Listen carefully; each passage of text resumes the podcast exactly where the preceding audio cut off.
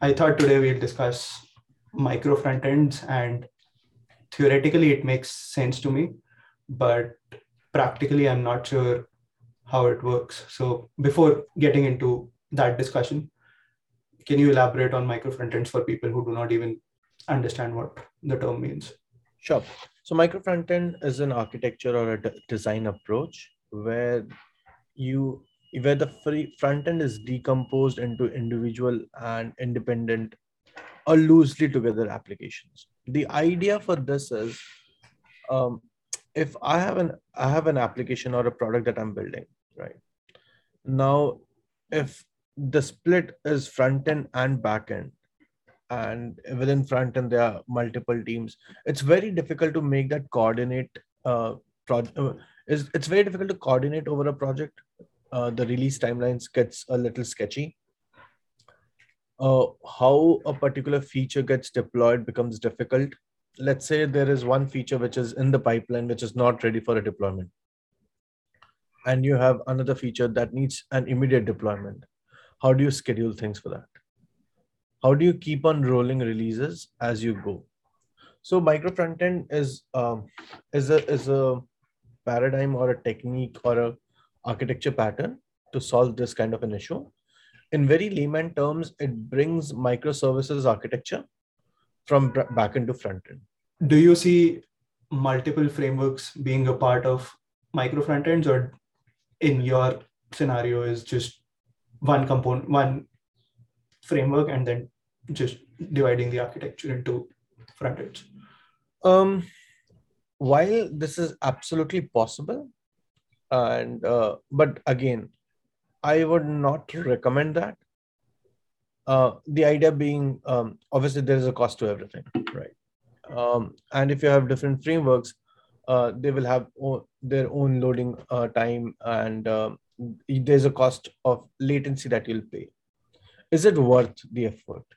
Is it something that you want to actively spend your re- resources on? Rather if you want to have a standardized architecture um, there is a lot of pieces of code that you can reuse in your organization. For example, even in a dashboard, you would still like to have a, have a common theme, right? Uh, now, if for let's say one your one architecture is based on X framework, the other is based on Y framework, and they are not compatible. So then you're probably reinventing the wheel. You are, uh, and for a very simple example, let's say there's a button component uh, at one place it's in React and the other place it's in it's just jQuery, right? Then you probably you have to ensure that they have a common CSS, their functionalities is the same. You'll unit you'll write unit tests twice and things like that.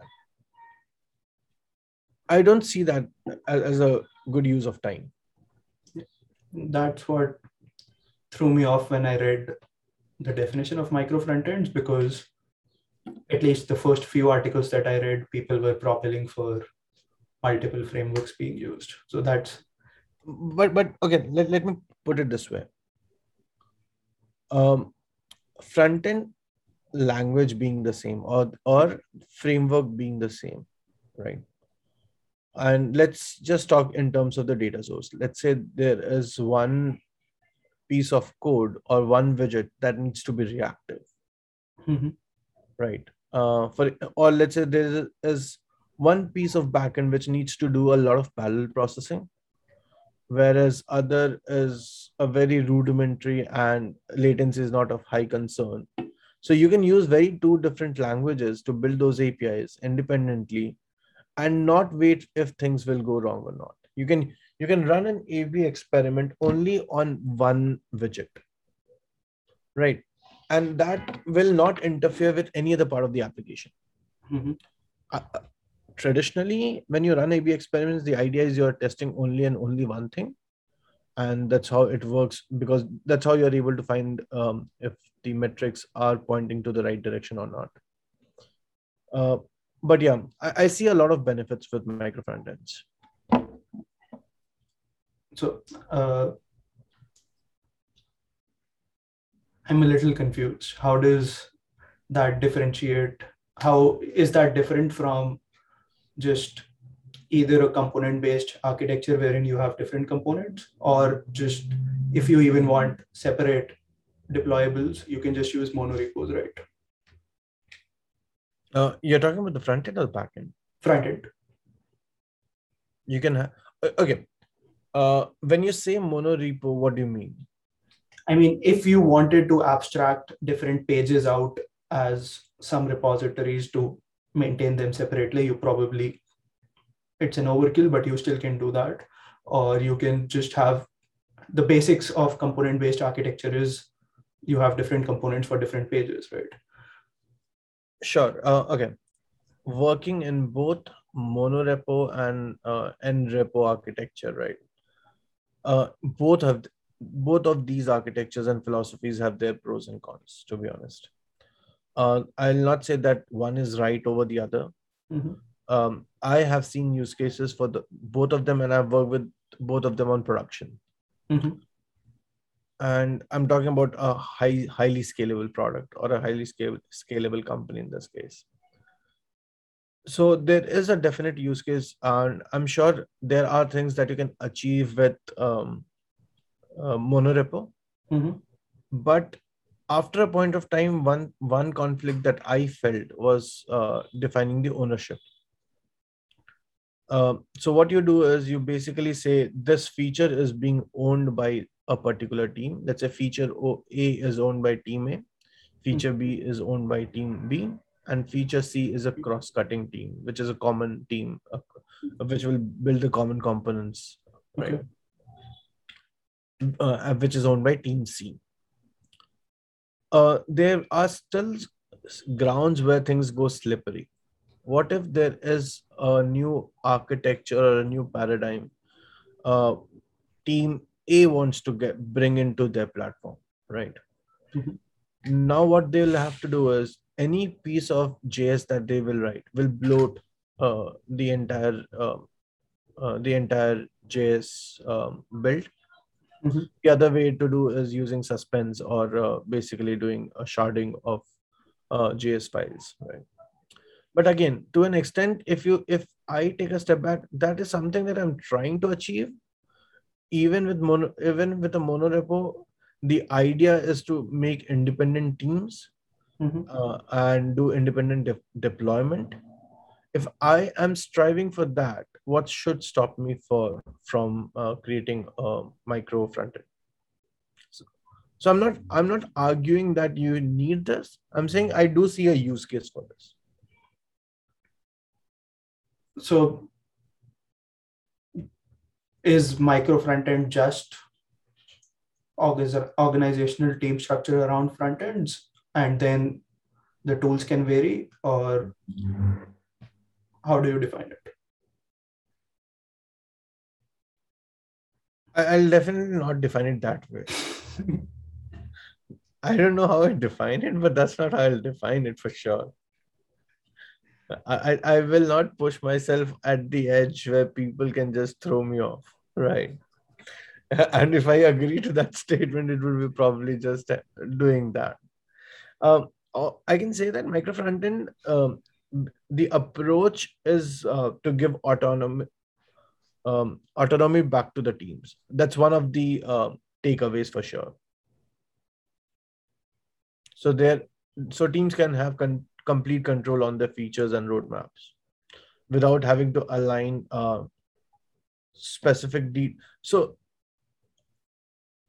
a mega i think it basically ensures that you don't have a mega change or a cross-cutting change and your impact of change is limited to your product. Okay and how do you see it in terms of execution? Do you see every team having their own repository or monorepo or it again varies according to you? I think uh, we are still in the early ages of micro frontend so Mhm. uh, oh, i can talk about what i think should be done yeah definitely everyone has their opinions yeah so i i would probably prefer each team having their own repositories own packages okay having their own uh, ci cd or having their own pipelines and deployment strategies Mhm. uh, which is not interfering with anyone else. They are just accessing the global state or the global um, objects or, or, or, references through um, through props so that they are reactive. Uh, for example, um, what I can do is at one point of time I can have a Redux um, or, or, any other state coming in, and I can then build a stream out of that, mm-hmm. and then my one architecture can be completely reactive, whereas other architecture can be uh, something which is entirely different, using or following entirely different paradigms. So, one repo which is just a skeleton of the application, and then multiple repositories for each of the different parts of the application. Something like that. Okay.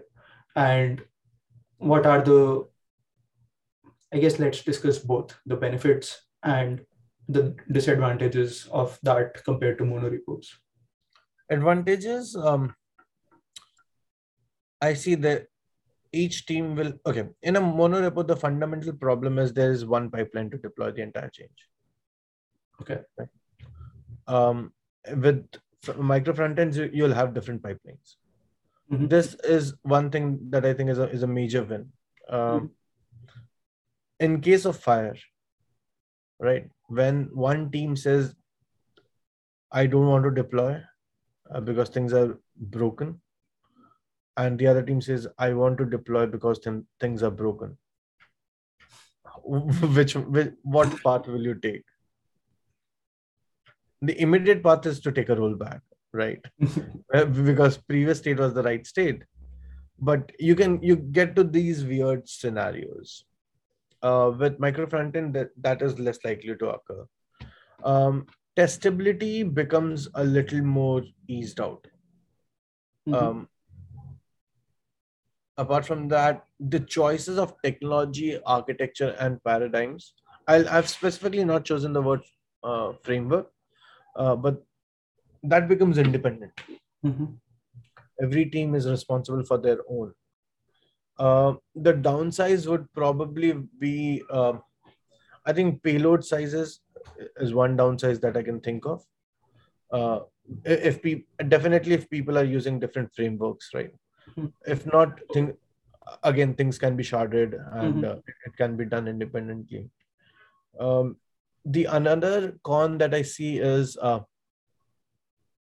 having that base setup uh, will require hit and trial, mm-hmm. uh, especially with a team which is not um, um, very well catered to micro front end. They might have some um, ramp up time needed. There might be some operational uh, complexity which will be in, involved in running this.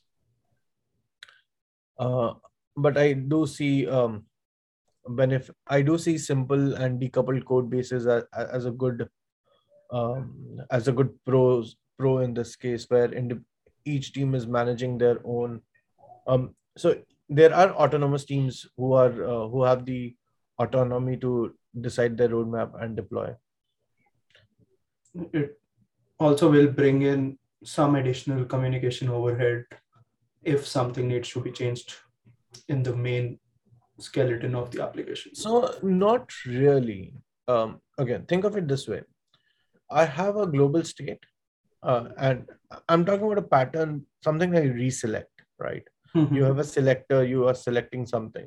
Um, in, in functional programming, there's a concept called lenses. Um, lenses is basically a data it is a function. I think that that's the easiest to say. Lenses is basically a function which gives you two properties, uh, um, get and set. In in a very high level term, what you do is let's say you have a you have a mega object which is mm-hmm. like has plenty of data. You don't need the entire object again, right? And Redux because it uh, generates a new object every time. You have a new mega data on every step so what lenses do, does is lenses gives you a mechanism to view only a certain part, of, certain a part of the tree. Okay. And you can only update that and get a new object very quickly. Right. Okay. So so just just think of it as a mag- magnifying lens. Right? Yeah. You, you have a giant object, you're just focusing on certain parts. And that is something very analogous to what reselect does, right? You have a reselect, you write a selector that says, okay, I want to select this this particular property from the state and then update that, right? Which is very similar to um, both these concepts. I haven't So- used reselect, but I get the concept now. Okay. So now this would be very similar to that. Mhm. I have a mega state tree. I have a mega state tree, and all each widget has to do is only be responsible for their information. There might be some information which is obviously being used by all the other teams, uh, like user and things like that, which would probably be, in most cases be a read only, Mhm. or even if it's a write only, it shouldn't be much of a big deal. Because any which ways, your state is your single source of truth. Yeah, then probably there's a cross-functional team that is taking care of cross-functional functionality. Yeah. Okay. Uh, So obviously you'll need one team which is uh, which is cross-cutting. Mhm. Um, for example, um, every team, every product has a different UI UX. Yeah. So sometime uh, by hook or by crook, you always need one team which is ensuring that the global UI UX is the same, right? Mhm. Uh, There's is one common team across the product.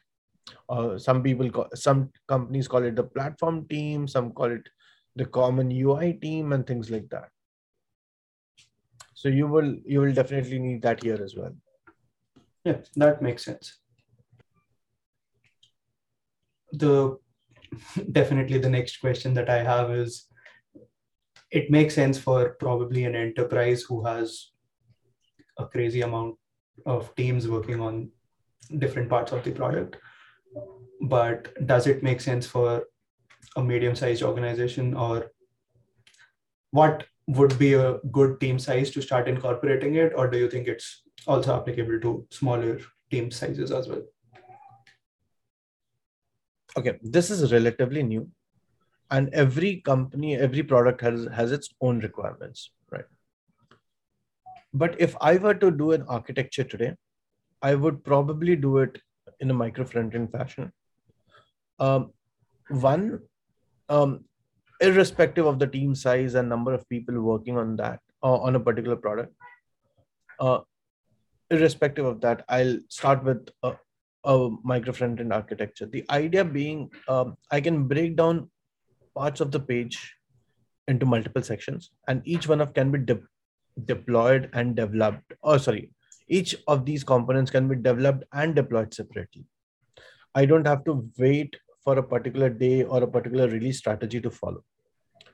Um, the, these um, tools and technology can have their own uh, underlying architecture. Just to give you a bird's eye view, micro front end is basically one, um, there is one front end and one backend application tying it to the, to, to the front end, right?